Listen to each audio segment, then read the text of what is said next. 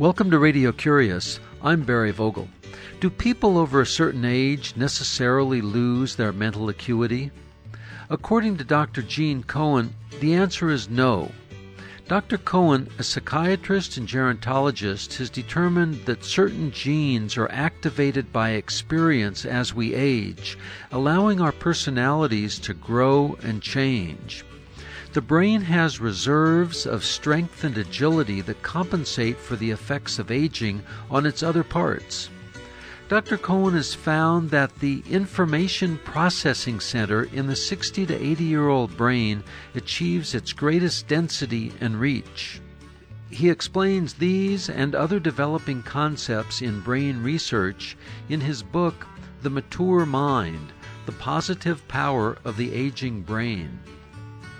I spoke with Dr. Cohen in March of 2006 from his office at the Center on Aging, Health, and Humanities in Washington, D.C., where he is the director.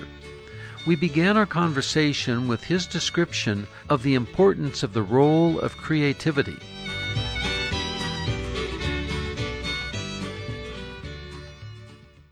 Well, in my book, The Creative Age, I addressed this and looked at the a body of research in in that area what emerges is a lot of interesting mind body findings that when you're involved in creative endeavors, the outcome is what they refer to as psychoneuroimmunologic reaction, where your immune system gets a bit of a boost, uh, influenced by the mind.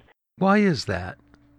Well, it, it's really part of the way the body is set up. We're biopsychosocial creatures, and what that indicates is that there are connections between our different uh, systems, and it's a very elaborate and successful system for promoting health. I, I also just um, uh, have completed a major study uh, supported by the National Endowment for the Arts looking at the impact of community based art programs for older persons. So, this is community based creative activities through the form of art. Well, I would think that the operative word is creative activities as opposed to art in terms of drawing or perhaps music. Yes, creative activities is a, is a much more inclusive category, and one example is uh, getting involved with art. This particular study, which is called the Creativity and Aging Study, looked at one form of creative expression, and that was involvement in different art forms. And the results were really quite remarkable. The average age in the study was 80, and this was both with the participants in the art programs and the control group. And what these people revealed, for those who were involved in the art programs, was a stabilization and actually improvement in different areas of, of, of health, improvement uh, in, on different mood scales, loneliness and morale, and an actual increase in activities during the course of the study, and as opposed to the control group that did less well in all those areas. In a project that foments creativity, what is it that the active mind draws from that yields better health, physical as well as mental?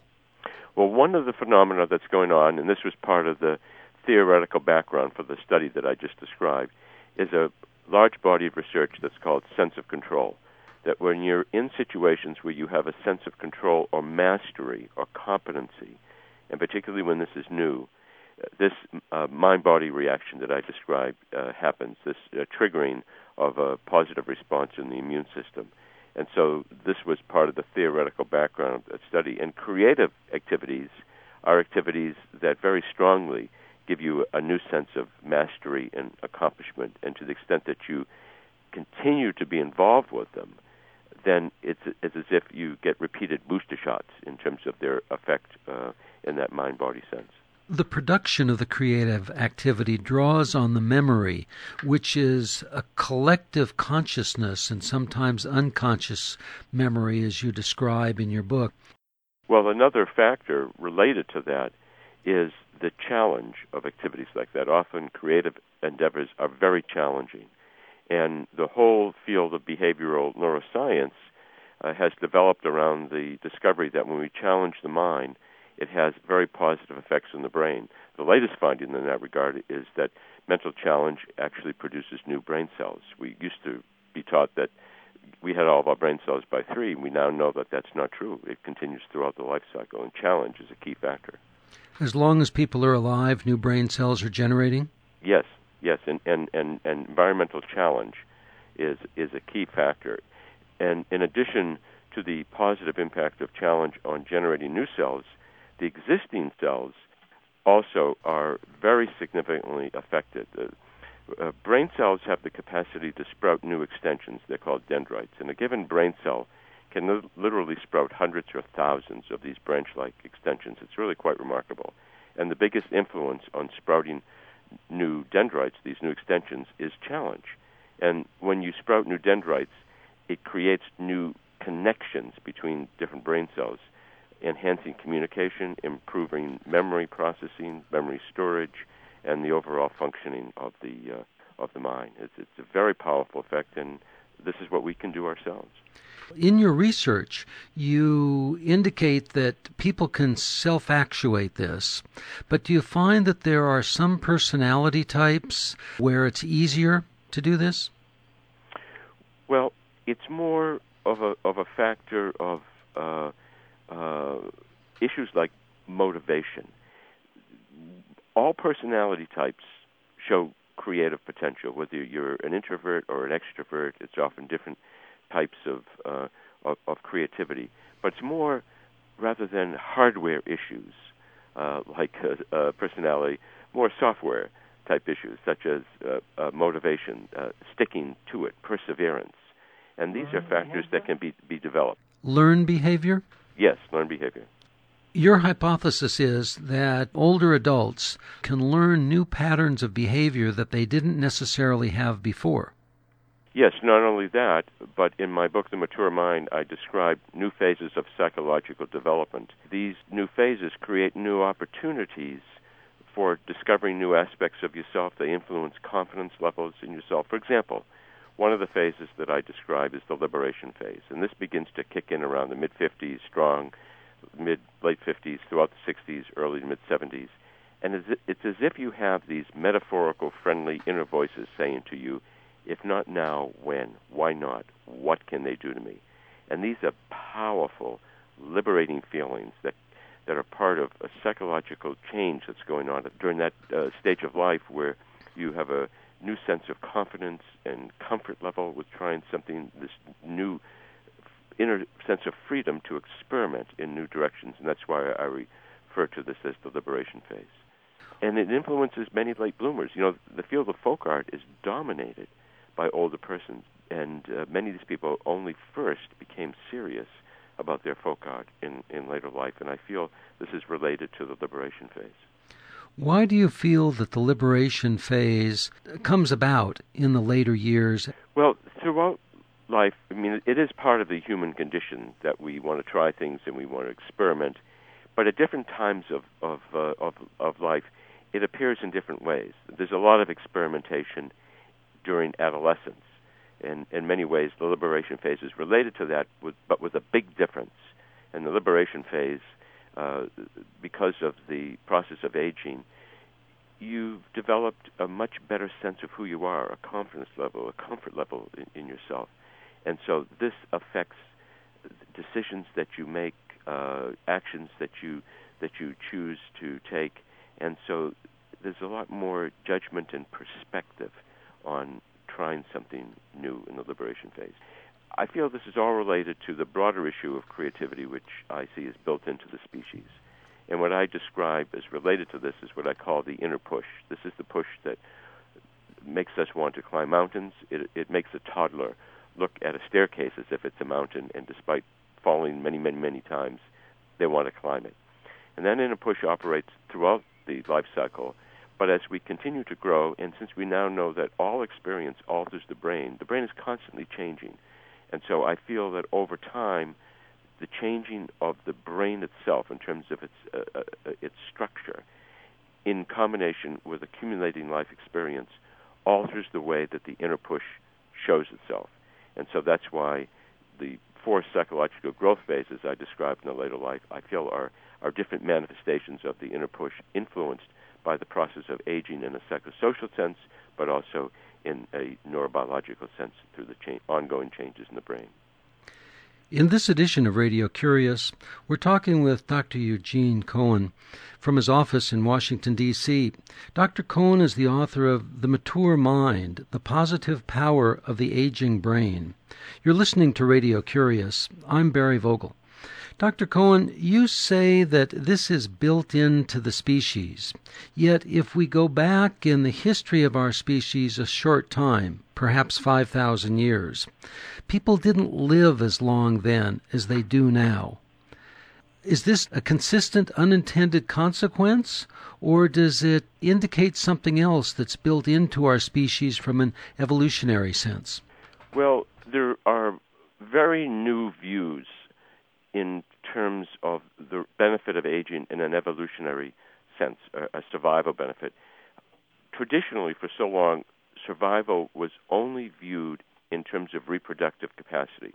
That once you lost your capacity to, to reproduce, your your impact on survival of the species greatly diminished. But a whole new body of research has emerged, both uh, socially and biologically, to look at the view of aging in a survival context. First of all, older members of the species over the history of civilization and even before civilization were reservoirs of information that helped people better negotiate their environment. New studies on different groups of dolphins and whales show the grandparents, uh, female grandparents, breastfeeding the grandchildren as the uh, the adult uh, parents are are operating in terms of uh, broader food gathering, uh, protection uh, of the um, uh, their their their family, and so this is a uh, quite interesting biological example of older members of the species continuing to the survival of the species. Yeah, you're talking about brain changes in people uh, beginning around age 60, more or less. But 5,000 years ago, 40 was considered to be very old. Did these brain changes occur then at an earlier age? Uh, uh, probably to the to the extent that you're talking about um, Homo sapiens. You know, in even very recently, uh, life expectancy was much lower than it was in the United States. In the year 1900, life expectancy was under 50 years. Uh, but that didn't mean there weren't older people there, there were always people who lived to a more advanced age, but just average longevity was diminished. And then there was the great surge in average longevity called life expectancy in the 20th century, where it went from under 50 to greater than 75 years. But brain changes are occurring all the time, and basically, the the latest findings from neuroscience show that whenever you challenge your brain, any experience alters the brain. Any challenge or experience is altering the the production of new dendrites, the uh, branch-like extensions from brain cells, and they're forming new synapses, which are the contact points between cells. And this happens throughout uh, all of development. Early on, people thought that that major process of dendritic sprouting and the formation of new synapses in particular was just the product of early built-in development. But now we realize that learning and uh, challenge uh, has the same impact on the nervous system in terms of sprouting of new dendrites and formation of new synapses between cells uh, that built-in developmental uh, forces have. How were those realizations brought to the forefront? How did they become understood? They were initially discovered in uh, animal studies that began in the mid 60s. And the way these studies were designed is you would have two groups of uh, laboratory rats one in a typical environment and the other in a more challenged environment. And after a period of time went by, the brains of the rats were compared, and uh, the challenged rats showed a significant increase in the production of new dendrites, uh, new synapse formation, the production of cells called glial cells. These are cells that nourish uh, neurons or brain cells. Einstein, Einstein's brain, uh, on autopsy, showed a greater than average number of glial cells. The challenged animals had an increased number of glial cells. And then when they continued these studies to focus on the older animals, they found, regardless of age, all of these, what are referred to as brain plasticity changes, continued independent of age. And this began a profound revolution in our understanding of the neuroscience of aging. At one level, it validated folk advice, which was use it or lose it. But modern neuroscience took folk advice a step further and showed that uh, it, there's no age limit to um, using it to alter losing it. In your studies, have you found that there are any particular times when a person is more um, likely to benefit from learning than at other times? I find that the desire to learn really continues through, through the life cycle. And I just completed a um, retirement study that I began in 2000, and these were people between 60 and over 90 years of age. Virtually every person in the study wanted to continue learning, take courses of uh, uh, different times. And this is, of course, one of the reasons that Elderhostel, uh, as an uh, educational program for older adults, has just boomed. And and this, this desire to learn is just uh, uh, very, very strong, and it continues. Uh, it continues throughout the life cycle.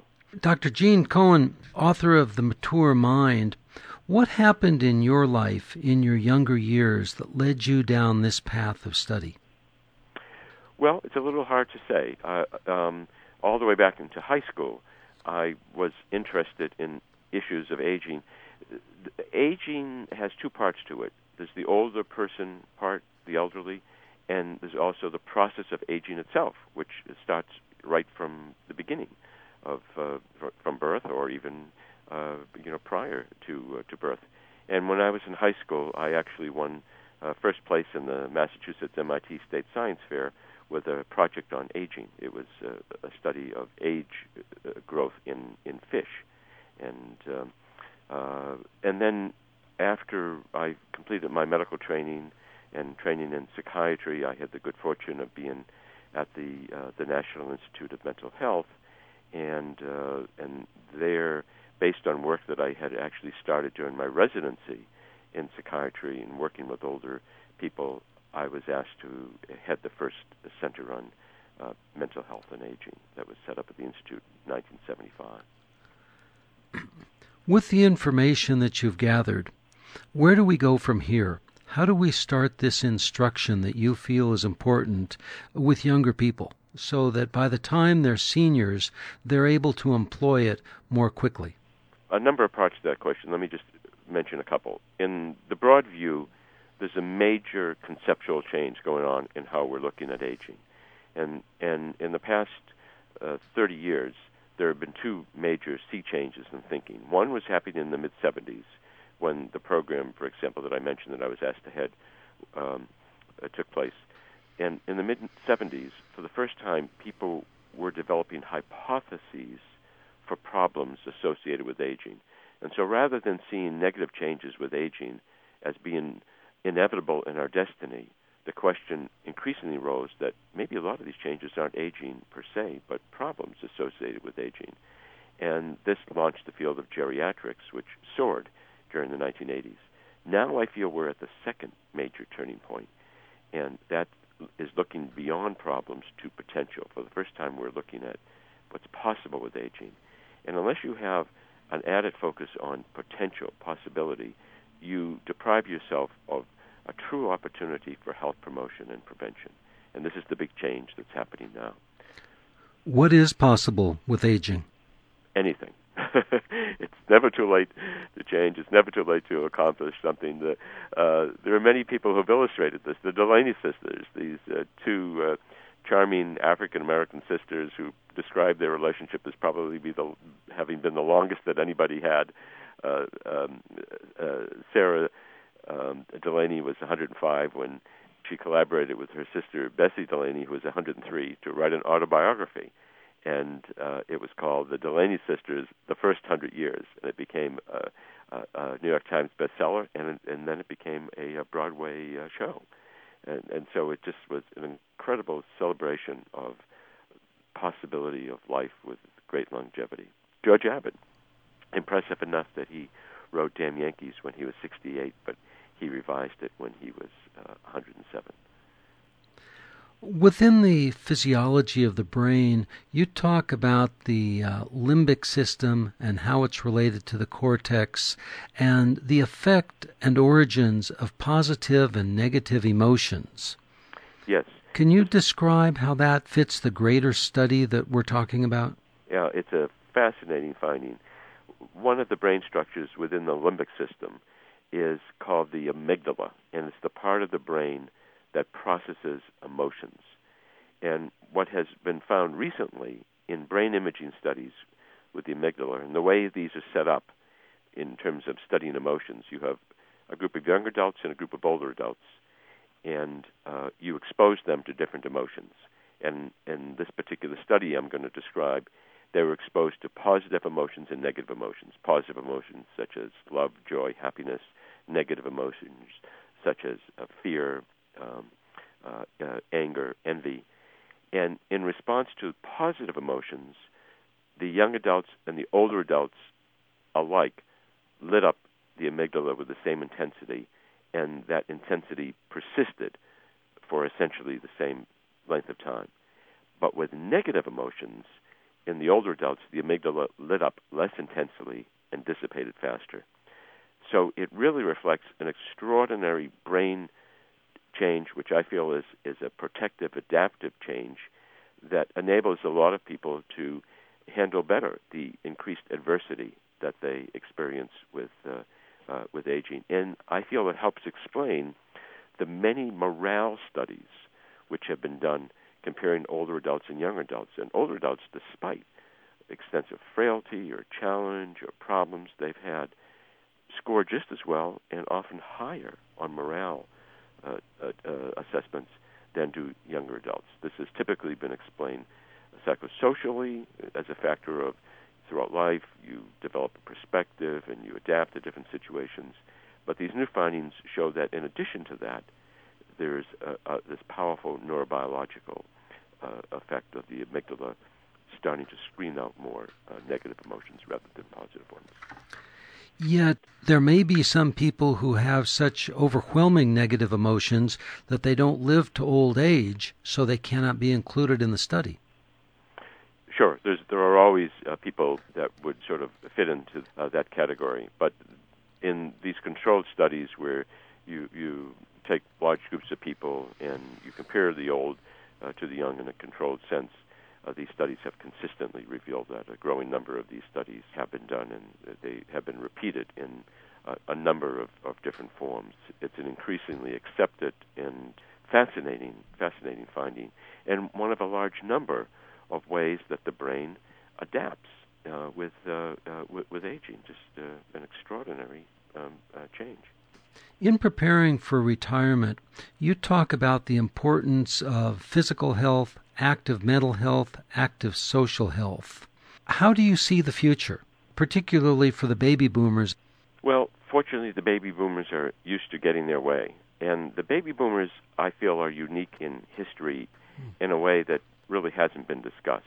Baby boomers are the first major group historically that has grown up with a lot of positive images of aging. Many of their parents are accomplishing things at remarkable levels. And so the boomers are the first group that have had parents aging long and well. And so they've seen for the first time of any group what's possible with aging. And that has been telling them what's possible with their own aging. And as they see what can be, they start to think this is what should be. This is what should be for me. And so I feel that this new understanding and these new expectations are going to have a very significant effect on social policy. Your point, what they see uh, can be, and that should be for them, that goes to the fundamentals, it seems, of learning and memory and application to oneself. Right. Very much, very much so. And and in the whole area of aging, uh, the, uh, the stereotypes, negative stereotypes and myths are falling by the wayside because people are for the first time seeing what's truly possible, and um, uh, and it's very different from the story that people have been brought up with. If you have a negative view of aging, you deny it. You don't prepare for it. you don't have a sense of confidence that if you do something, you'll have positive results. And so it interferes with individual motivation. It interferes with the motivation of significant others around us who, who, if they had expectations in this area that were positive, they would nudge us the same way parents nudge children when they see possibilities that the children don't see. Uh, if uh, communities had a better sense as to what was possible, this would affect more creative program planning uh, for older members and their families, and similarly with policymakers, if they had a better vision in terms of what was possible, the new true picture of uh, aging uh, it would influence more enlightened social policy. We're just starting to move in that direction because this whole focus on potential is very new. Dr. Gene Cohen, author of The Mature Mind The Positive Power of the Aging Brain, thanks for being with us on Radio Curious. And before we close, can you tell us about an interesting book that you've read lately? I read uh, a book that many have read, Tuesdays with Morrie. It's a, a wonderful, inspirational book. One thing, though, that it doesn't have is a life cycle perspective to show what the impact of different conditions are at different stages of uh, uh, of life. Uh, and this is what makes, to me, the study of aging and looking at different periods of psychological growth and experience so important is to see how the same events are experienced at different points in the life cycle. Dr. Gene Cohen, thanks for being with us on Radio Curious. My pleasure. Dr. Gene Cohen is the author of The Mature Mind The Positive Power of the Aging Brain. He is also the director of the Center on Aging, Health, and Humanities in Washington, D.C. The book he recommends is Tuesdays with Morrie an Old Man, a Young Man, and Life's Greatest Lesson by Mitch Albom. Copies of this and other editions of Radio Curious can be found on our website, www.radiocurious.org. There are over 750 archives on our website, radiocurious.org and I'm honored to tell you that Radio Curious is now part of the collection at the Library of Congress. We appreciate your cards, ideas, and letters and do enjoy hearing from you. The email is curious at radiocurious.org. The postal address is 700 West Smith Street, Ukiah, California 95482. The phone is 707 621 5075. Ignacio Ayala is the assistant producer. I'm host and producer Barry Vogel. Thank you for listening.